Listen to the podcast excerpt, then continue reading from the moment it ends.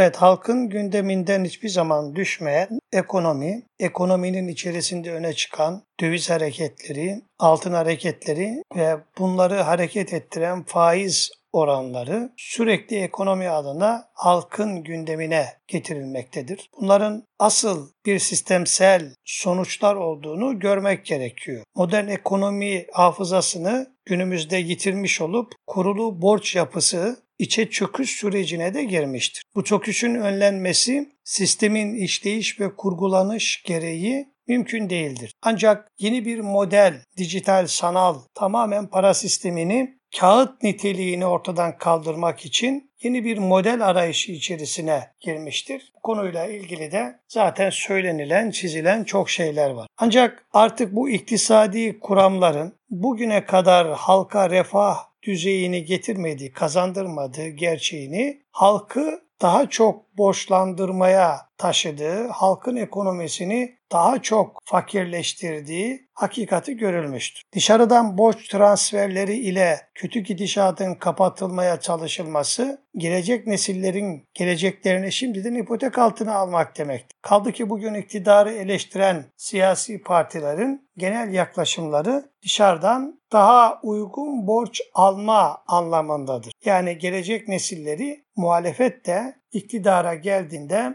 daha çok borçlandırmak için devam edecek. Sadece iddiası biz daha ucuz borçlanacağız anlamındadır. Bizim ifade edeceklerimiz hükümetimize ana hatları ile birçok e, çözüm önerisi niteliğindedir. Uygulanan politik tercihlerin dışında alternatif bir model kuramına geçiş süreci olacak çalışmanın adeta bir ön e, tanım niteliğinde olacak. Hükümetimizin yaptığı iyi güzel şeyler ya da yapmadığı şeyler üzerinden durmaktan ziyade sorun kaynağına sistemsel bakılması gerektiği inancını taşıyor. Milyonlarca insanın aç, sefil, evsiz olarak yaşamlarına devam etmek zorunda kalmalarının nedeni tercih edilen ekonomik kuramlar olup bu kuramların panzehiri olacak yeni iktisadi kuramsal modelin kurulması gerektiğine inanıyor. Bugün bu modeli kurmak isteyen iradenin önünde mevcut siyasal yapı gereği hiçbir engel yok. Kararlılık gösterildikten sonra ortodoks ekonomik kuralların benimsemeyen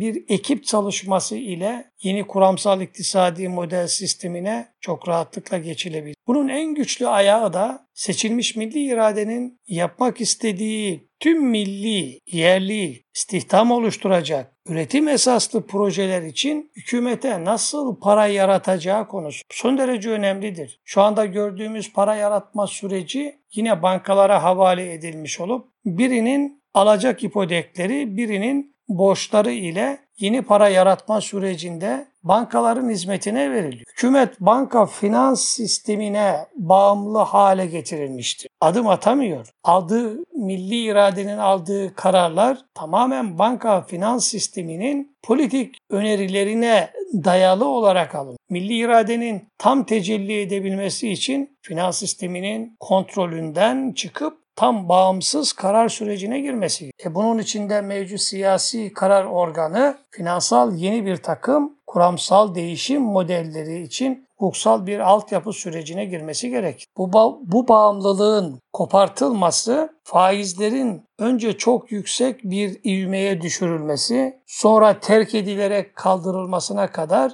bir süreci güçlü bir şekilde bize getirecek seçilmiş milli irade ekonomik programını faizi finans sisteminin kredi verme olanaklarını besler nitelikte sürdürürse kendi düşmanını kendisi besliyor demek. Faize karşı olmak önce faizi sistemin beslendiği sistematik yolları kapatmakla mümkün. Bu stratejiyi önce gündeminize alacaksınız. Bu kanalları kapatabiliyorsanız kanun hükmünde kararname ile ikincil bir alternatif yerel kalkınma bütçe oluşturup yerel yönetimlerle genel bir planlamayla üretim fabrikaları üzerinden o yöredeki halkı kolektif ortaklıklarla üretimin içerisine dahil edebilirsiniz. Merkezi bir planlama ile yerel uygulama, kolektif halk ortaklığı şeklinde fabrikaya çok rahatlıkla dönüştürülebilir. Şimdi gelelim dananın kuyruğunun koptuğu yere. Hükümet ülke çapında bir kalkınma seferberliği için bu parayı nereden bulur? Düşünelim diye bir soru soralım şimdi. Bankalar nereden buluyor bu parayı? Merkez Bankası mı? Sadece oradan mı? Bankaların diledikleri gibi para yaratma güçleri var. Ya Merkez Bankası nereden buluyor? Devlet neden bulamıyor? Bankaların dilediği gibi para yaratma sürecinde devlet bunu neden yapamıyor? Neden devlet bunu yapmaya kalktığı zaman enflasyon tehdidi ile paranın devletin elinde olması engellenmeye çalışılıyor. Neden insanlarımıza proje karşılığında üretim destekli para verilmiyor? İşte bunu engelleyen düzeneğin yasalarına dokunamıyorsun. Eğer bunu yapamıyorsanız kanun hükmünde kararname ile faizi sisteme gol atabilirsiniz. Hükümet vergiyi kimden buluyorsa, topluyorsa bu parayı da onlardan bulacak. Ancak yatırımların gerçekleşmesi, istihdamların oluşması için bu parayı yaratma gücünü, üretimi gerçekleştirecek eşit paydaşlar olan yerel yönetim, müteşebbis ve emekçiler olmak üzere kamu gücü olarak vermeniz gerekir. Bunun nasıl olması gerektiği teknik bir konu olup buraya girmiyorum. Her fabrika oluşum süreci aynı anda bir parasal değeri de oluşturacaktır. Dolayısıyla her üretim çıktısı